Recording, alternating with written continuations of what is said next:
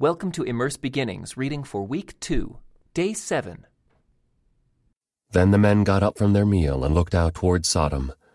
As they left, Abraham went with them to send them on their way. Should I hide my plan from Abraham? The Lord asked. For Abraham will certainly become a great and mighty nation, and all the nations of the earth will be blessed through him. I have singled him out so that he will direct his sons and their families to keep the way of the Lord by doing what is right and just. Then I will do for Abraham all that I have promised. So the Lord told Abraham, I have heard a great outcry from Sodom and Gomorrah because their sin is so flagrant. I am going down to see if their actions are as wicked as I have heard. If not, I want to know. The other men turned and headed toward Sodom, but the Lord remained with Abraham. Abraham approached him and said, Will you sweep away both the righteous and the wicked? Suppose you find fifty righteous people living there in the city. Will you still sweep it away and not spare it for their sakes? Surely you wouldn't do such a thing, destroying the righteous along with the wicked. Why, you would be treating the righteous and the wicked exactly the same. Surely you wouldn't do that. Should not the judge of all the earth do what is right? And the Lord replied, if I find fifty righteous people in Sodom, I will spare the entire city for their sake. Then Abraham spoke again. Since I have begun, let me speak further to my Lord, even though I am but dust and ashes. Suppose there are only forty-five righteous people, rather than fifty. Will you destroy the whole city for lack of five? And the Lord said, I will not destroy it if I find forty-five righteous people there. Then Abraham pressed his request further. Suppose there are only forty. And the Lord replied, I will not destroy it for the sake of the forty. Please don't be angry, my Lord, Abraham pleaded. Let me speak. Suppose only thirty righteous people are found. And the Lord replied, I will not destroy it if I find thirty.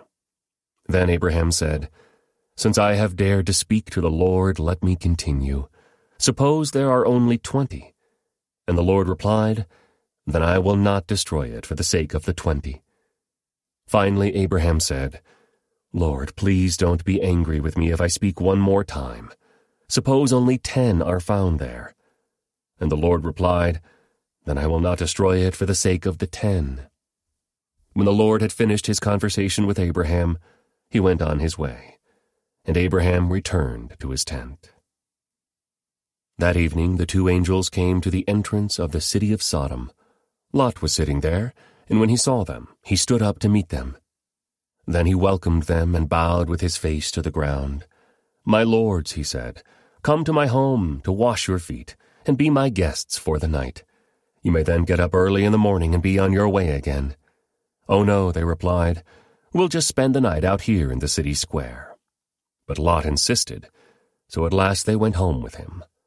Lot prepared a feast for them, complete with fresh bread made without yeast, and they ate. But before they retired for the night, all the men of Sodom, young and old, came from all over the city and surrounded the house. They shouted to Lot, Where are the men who came to spend the night with you? Bring them out to us, so we can have sex with them. So Lot stepped outside to talk to them, shutting the door behind him. Please, my brothers, he begged, don't do such a wicked thing. Look, I have two virgin daughters. Let me bring them out to you, and you can do with them as you wish. But please leave these men alone, for they are my guests and are under my protection. Stand back, they shouted. This fellow came to town as an outsider, and now he's acting like our judge. We'll treat you far worse than those other men. And they lunged toward Lot to break down the door. But the two angels reached out, pulled Lot into the house, and bolted the door. Then they blinded all the men, young and old, who were at the door of the house, so they gave up trying to get inside. Meanwhile, the angels questioned Lot. Do you have any other relatives here in the city? They asked. Get them out of this place, your sons in law, sons, daughters, or anyone else, for we are about to destroy this city completely. The outcry against this place is so great it has reached the Lord, and he has sent us to destroy it. So Lot rushed out to tell his daughter's fiancés, Quick, get out of the city. The Lord is about to destroy it. But the young man thought he was only joking. At dawn the next morning, the angels became insistent. Hurry, they said to Lot. Take your wife and your two daughters who are here. Get out right now, or you will be swept away in the destruction of the city. When Lot still hesitated, the angel seized his hand and the hands of his wife and two daughters, and rushed them to safety outside the city, for the Lord was merciful. When they were safely out of the city, one of the angels ordered, Run for your lives and don't look back or stop anywhere in the valley. Escape to the mountains, or you will be swept away. Oh, no, my lord, Lot begged. You have been so gracious to me and saved my life, and you have shown such great kindness. But I cannot go to the mountains. Disaster would catch up to me there, and I would soon die. See, there is a small village nearby. Please let me go there instead. Don't you see how small it is? Then my life will be saved. All right, the angel said. I will grant your request. I will not destroy the little village. But hurry, escape to it, for I can do nothing until you arrive there. This explains why that village was known as Zoar, which means little place. Lot reached the village just as the sun was rising over the horizon. Then the Lord rained down fire and burning sulfur from the sky on Sodom and Gomorrah. He utterly destroyed them, along with the other cities and villages of the plain, wiping out all the people and every bit of vegetation. But Lot's wife looked back as she was following behind him, and she turned into a pillar of salt. Abraham got up early that morning and hurried out to the place where he had stood in the Lord's presence. He looked out across the plain toward Sodom and Gomorrah and watched as columns of smoke rose from the cities like smoke from a furnace. But God had listened to Abraham's request and kept Lot safe, removing him from the disaster that engulfed the cities on the plain. Afterward, Lot left Zoar because he was afraid of the people there, and he went to live in a cave in the mountains with his two daughters. One day the older daughter said to her sister, There are no men left anywhere in this entire area so we can't get married like everyone else. And our father will soon be too old to have children. Come, let's get him drunk with wine, and then we will have sex with him. That way we will preserve our family line through our father. So that night they got him drunk with wine, and the older daughter went in and had intercourse with her father. He was unaware of her lying down or getting up again. The next morning the older daughter said to her younger sister, I had sex with our father last night. Let's get him drunk with wine again tonight, and you go in and have sex with him. That way we will preserve our family line through our father. So that night they got him drunk with wine again, and the younger daughter went in and had intercourse with him. As before, he was unaware of her lying down or getting up again. As a result, both of Lot's daughters became pregnant by their own father. When the older daughter gave birth to a son, she named him Moab.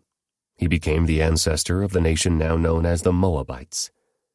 When the younger daughter gave birth to a son, she named him Ben-Ammi. He became the ancestor of the nation now known as the Ammonites. Abraham moved south to the Negev and lived for a while between Kadesh and Shur, and then he moved on to Gerar. While living there as a foreigner, Abraham introduced his wife, Sarah, by saying, She is my sister. So King Abimelech of Gerar sent for Sarah and had her brought to him at his palace. But that night God came to Abimelech in a dream and told him, You are a dead man, for that woman you have taken is already married. But Abimelech had not slept with her yet. So he said, Lord, will you destroy an innocent nation? Didn't Abraham tell me, She is my sister? And she herself said, Yes, he is my brother. I acted in complete innocence. My hands are clean. In the dream, God responded, Yes, I know you are innocent. That's why I kept you from sinning against me, and why I did not let you touch her. Now return the woman to her husband, and he will pray for you, for he is a prophet. Then you will live. But if you don't return her to him, you can be sure that you and all your people will die. Abimelech got up early the next morning and quickly called all his servants together. When he told them what had happened, his men were terrified. Then Abimelech called for Abraham. What have you done to us? he demanded. What crime have I committed that deserves treatment like this, making me and my kingdom guilty of this great sin? No one should ever do what you have done.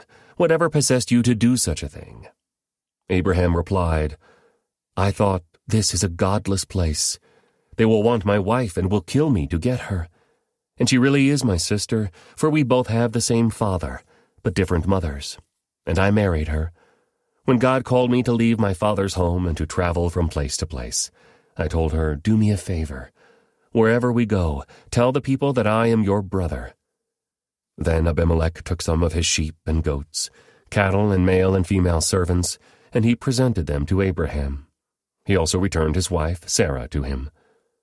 Then Abimelech said, Look over my land, and choose any place where you would like to live.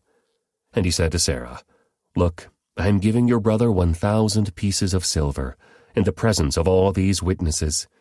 This is to compensate you for any wrong I may have done to you. This will settle any claim against me, and your reputation is cleared. Then Abraham prayed to God, and God healed Abimelech, his wife, and his female servants so they could have children. For the Lord had caused all the women to be infertile because of what happened with Abraham's wife, Sarah. The Lord kept his word and did for Sarah exactly what he had promised. She became pregnant, and she gave birth to a son for Abraham in his old age. This happened at just the time God had said it would. And Abraham named their son Isaac. Eight days after Isaac was born, Abraham circumcised him as God had commanded. Abraham was 100 years old when Isaac was born. And Sarah declared, God has brought me laughter. All who hear about this will laugh with me. Who would have said to Abraham that Sarah would nurse a baby? Yet I have given Abraham a son in his old age. When Isaac grew up and was about to be weaned, Abraham prepared a huge feast to celebrate the occasion. But Sarah saw Ishmael, the son of Abraham, and her Egyptian servant Hagar, making fun of her son, Isaac. So she turned to Abraham and demanded, Get rid of that slave woman and her son. He is not going to share the inheritance with my son, Isaac. I won't have it. This upset Abraham very much, because Ishmael was his son. But God told Abraham, Do not be upset over the boy and your servant. Do whatever Sarah tells you for Isaac is the son through whom your descendants will be counted. But I will also make a nation of the descendants of Hagar's son, because he is your son too.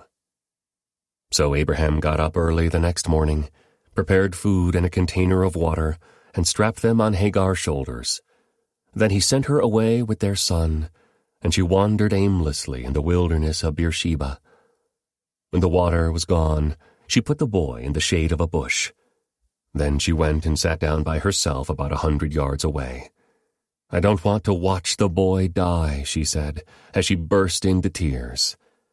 But God heard the boy crying, and the angel of God called to Hagar from heaven, Hagar, what's wrong? Do not be afraid.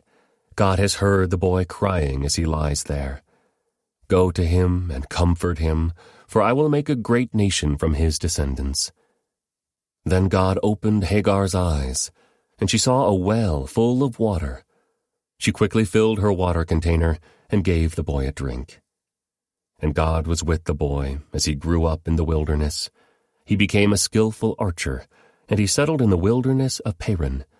His mother arranged for him to marry a woman from the land of Egypt. About this time, Abimelech came with Phicol, his army commander, to visit Abraham. God is obviously with you, helping you in everything you do, Abimelech said. Swear to me in God's name that you will never deceive me, my children, or any of my descendants. I have been loyal to you, so now swear that you will be loyal to me and to this country where you are living as a foreigner. Abraham replied, Yes, I swear to it. Then Abraham complained to Abimelech about a well that Abimelech's servants had taken by force from Abraham's servants. This is the first I've heard of it, Abimelech answered. I have no idea who is responsible. You have never complained about this before. Abraham then gave some of his sheep, goats, and cattle to Abimelech, and they made a treaty. But Abraham also took seven additional female lambs and set them off by themselves. Abimelech asked, Why have you set these seven apart from the others? Abraham replied, Please accept these seven lambs to show your agreement that I dug this well. Then he named the place Beersheba, which means well of the oath, because that was where they had sworn the oath. After making their covenant at Beersheba, Abimelech left with Phicol, the commander of his army, and they returned home to the land of the Philistines. Then Abraham planted a tamarisk tree at Beersheba, and there he worshipped the Lord, the eternal God.